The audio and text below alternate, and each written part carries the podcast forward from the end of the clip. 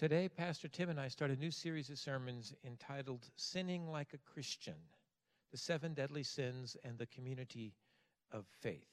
First, a word about the seven deadly sins or the cardinal sins.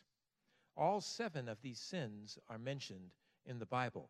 What is not mentioned are the words seven deadly sins. You're not going to find that phrase in the Bible, nor will you find a list of the seven sins that are worse than any other sins. The seven deadly sins actually have their origin in the 4th century, where a monk made a list of 8 evil thoughts. In the year 590, Pope Gregory I adapted that list, and from that came what we now call the seven deadly sins. Theologically, all sins, pretty much any sin we can think of, has some connection to one of the seven deadly sins. Remember what the seven deadly sins are? You got pride, anger, greed, gluttony, lust, envy, and sloth. And no matter what sin we might think of, the different sins of our lives are simply expressions of one of these seven deadly sins. Now, in this series, we're going to use a metaphor of a tree. So imagine a big old tree, a big old oak tree with deep roots and a big trunk, 7 big limbs coming off of the trunk, and then branches and leaves. The roots represent temptation.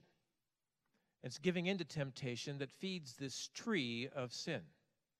The trunk that holds it all up is idolatry, what St. Paul says is the root of all sin.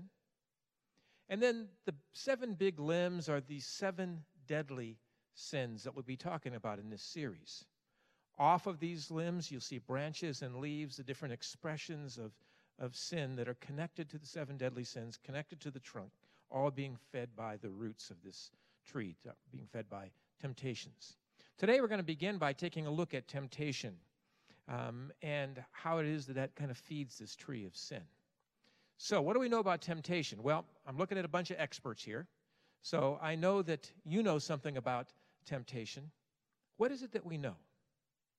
Well, it's like we're going about our lives trying to do the right thing, trying to stay in the straight and narrow, trying to do what is good and what is right, trying to be faithful to God when temptation comes.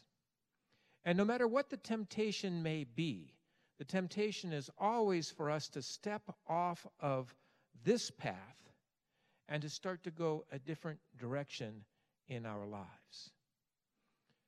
Now, we know that temptation can often be subtle. We also know how it is that it works. We're going about our lives trying to do the right thing, trying to stay in the straight and narrow, trying to do what is good, trying to be faithful to God when temptation comes. And if we think about that which tempts us, we give it a little power. We think about it a little bit more. We give it a little bit more power. We smack our lips in anticipation. We give it a little bit more power. We look around to see if anybody's going to notice. We give it a little bit more power. And the dangerous thing about temptation is that you never know at what point you've given that which tempts you more power than you have left to resist it. Will it be when I'm thinking about it? Will it be when I'm smacking my lips in anticipation? Will it be when I'm looking around to see if anybody's going to notice? You never know at what point you've given it more power than you have left to resist it. And as soon as you have crossed that threshold, the decision has already been made. It's almost like a magnetic force, and soon you find yourself someplace that maybe you didn't really want to go, doing something maybe you didn't intend to do. Temptation. Throughout this series, or throughout this sermon, think about this apple as a representation of whatever it is that tempts you. So now I want to give you just one more metaphor to remind us of what we know about temptation, and this one is a metaphor of a sheep. So let's imagine that we've got a sheep pen right up here, and I'm the sheep. And everything that I need for a good life is here in the pen. So I'm nibbling away at green grass, but then I notice some grass, green grass, just on the other side of the pen fence. And you know how it is. The grass is always greener on the other side. So I find my way out of the pen so I can nibble on grass there. And then I notice some green grass over there, so I nibbled my way over there. And then I've noticed some over there, and so I nibbled my way over there, and then way back over there I noticed some, and pretty soon I've nibbled my way lost. And that's what happens with sin. One sin gives way to another, gives way to another. And with each sin, it becomes easier to sin again. One sin gives way to another, gives way to another. And with each sin, it becomes a little easier to sin again.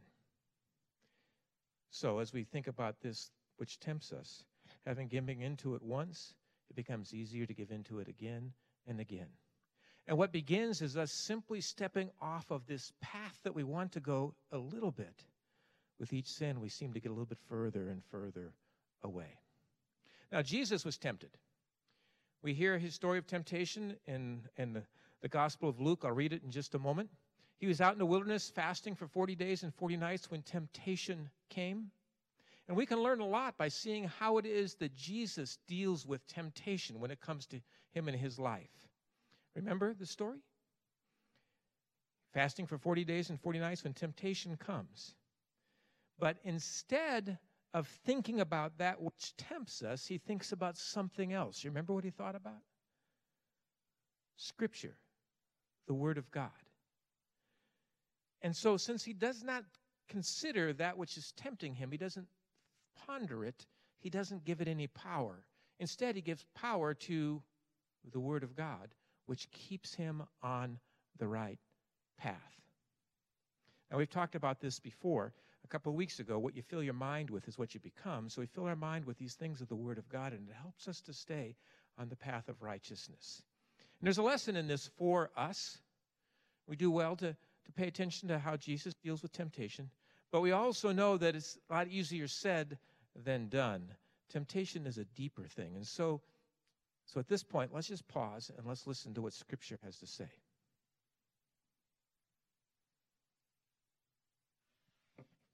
From the Gospel of Luke, the 4th chapter. Jesus, full of the Holy Spirit, returned from the Jordan and was led by the Spirit in the wilderness, where for 40 days he was tempted by the devil. He ate nothing at all during those days, and when they were over, he was famished. The devil said to him, "If you are the Son of God, command this stone to become a loaf of bread." Jesus answered him, "It is written, 'One does not live by bread alone.'"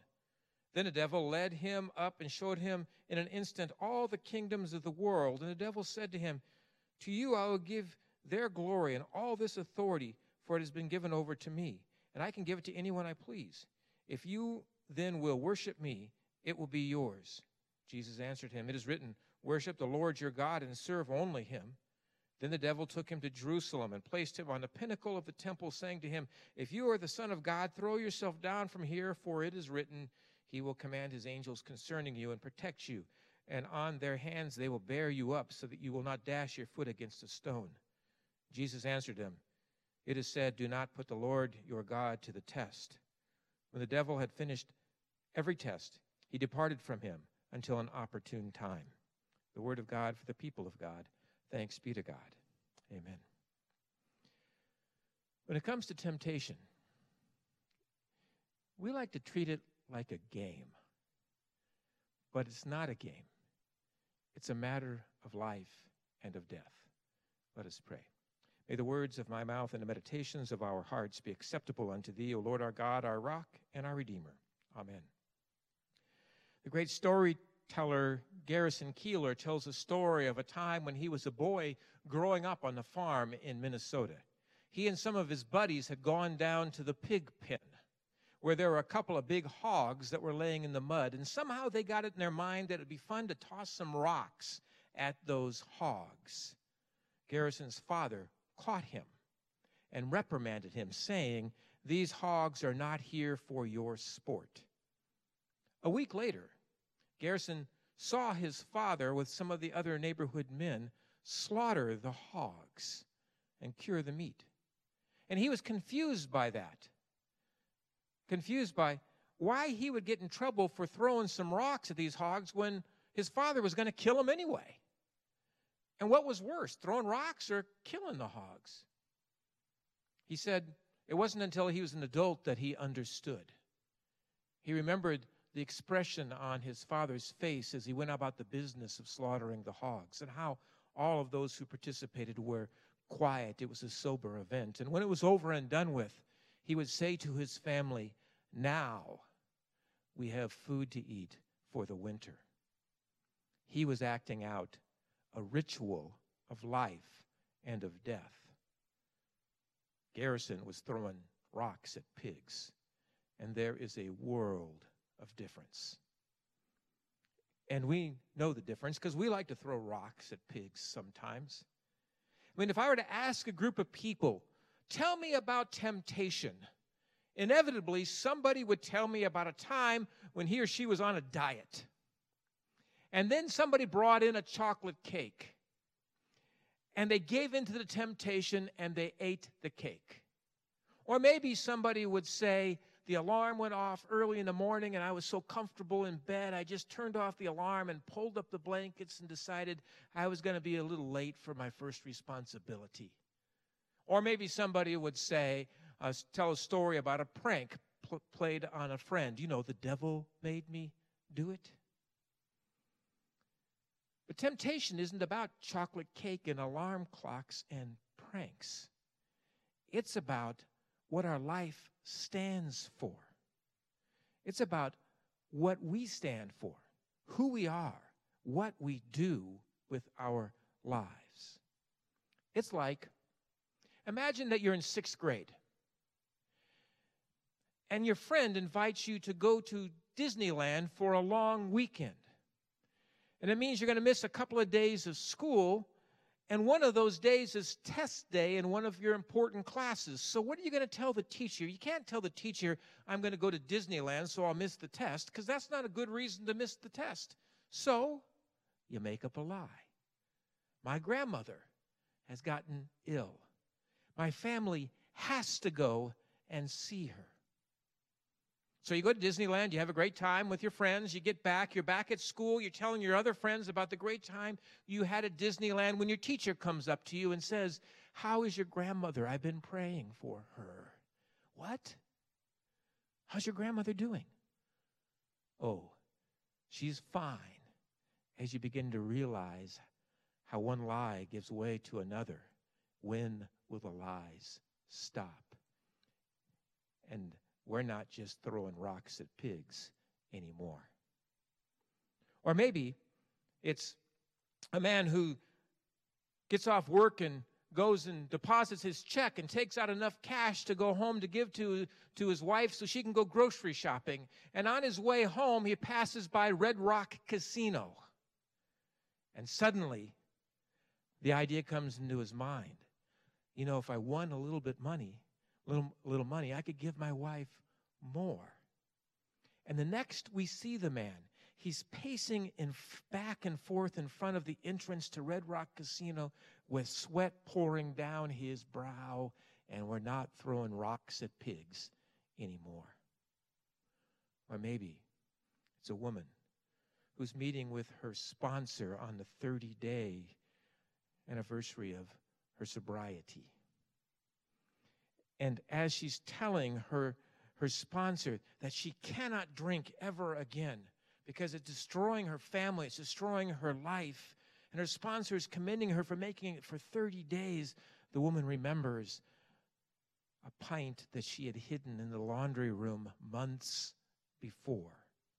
And as a sponsor speaks, her mind goes to that pint. And we're not throwing rocks at pigs anymore. Because temptation, it's about our lives, about what our lives are going to stand for and what we are going to do with this thing that is our life. Now, Jesus was tempted, and we like to make a game out of that. You know, it's hard to imagine Jesus being tempted, so we make a game out of that. Turn these stones into bread, kind of like have a piece of chocolate cake. But don't be mistaken, this was temptation. Here's a way to think about it. Temptation is not a measure of our weakness. It is a measure of our strength. And the stronger the person, the greater the temptation. And Jesus' temptation was off the charts. It was off the charts. He had fasted for 40 days and 40 nights. He was hungry. He was tired. The Gospel of Mark tells us there were wild animals all around. It was ripe for temptation. When the temptation comes, turn these stones into bread, and he has the power to be able to do it. And it seems reasonable because he's hungry. Bow down before me, and I'll give you all the kingdoms of the world. All the kingdoms? Could you imagine that? Jesus being in charge of all governments, Jesus being in charge of all politics, it would be a very different world. I mean, it makes sense to me, which is what makes it temptation. Most people don't wake up in the morning and say to themselves, today I'm going to make a mess of my life. Adam and Eve in the Garden of Eden, remember the story? They were being tempted by the serpent. And the serpent didn't tempt them by saying, Adam, Eve, would you like to be like the devil? No. The serpent said, Adam, Eve, would you like to be like God? Now that's something to ponder. That's something to consider. Put the devil in that corner and put God in that corner. Which one are you going to choose? It's not that hard of a decision. I'm going to choose God. But temptation isn't like that. It's so much more subtle. It's more like, go ahead, get that pint. You deserve a drink. It'll calm your nerves. It'll help you de-stress. You can handle it. That's how we encounter the devil. Go ahead. Just play $10. If you win, you can buy your wife something nice. She deserves it, right? She deserves it. That's how the devil gets us. Go ahead. Just tell one more lie. Two more if you need to. Your teacher doesn't ever have to know. You can get away with it. And now we are talking about temptation. Because temptation has nothing to do with chocolate cake and alarm clocks and pranks that we might play. Temptation has to do with our life, about what our life is going to stand for, who we are and what we are going to do. And that's the temptation that Jesus was facing out in the wilderness on that day. Still dripping wet from his baptism, temptation came, and the temptation was, Jesus, what are you going to do with your life? Are you going to stay on this path? Are you going to try to be faithful and do what God wants you to do? Are you going to stay in this path knowing where it will lead? Or do you want to do something different? Because in the end, temptation is all about our life, what we're going to do, who we are going to be. Jesus decided to stay on this path. He decided to stay on the path of faithfulness, of righteousness, to try to live according to the will of God. And of course he did. He lived according to the will of God. That was his choice. What is your choice? Because in the end, temptation simply asks us a couple of very simple questions. Who are you? What are you going to do? Think about that. Think about that. Wrestle with it. Take a moment and write it down. And I'm serious about this. Write it down. Write down a statement. This is who I am. This is what I do. And then hang on to that. Hang on to that statement. This is who I am. This is what I do. And then when temptation comes, remember that. This is who I am. This is what I do. Remember that. Remember, we don't live by bread alone, but every word that comes from the mouth of God. And prayerfully, with Scripture, and with some clarity on who we are, we'll be able to resist the temptations of life and to stay on the path that we long to live. Temptation. Let's pray. Loving God, we thank you for your presence in our lives, for the help you give to us in the midst of temptation. Help us to more clearly understand who we are, who you are helping us to become, what it is that you would have us to do, and give us the strength, the power to stay faithful. We pray this in Jesus' name. Amen.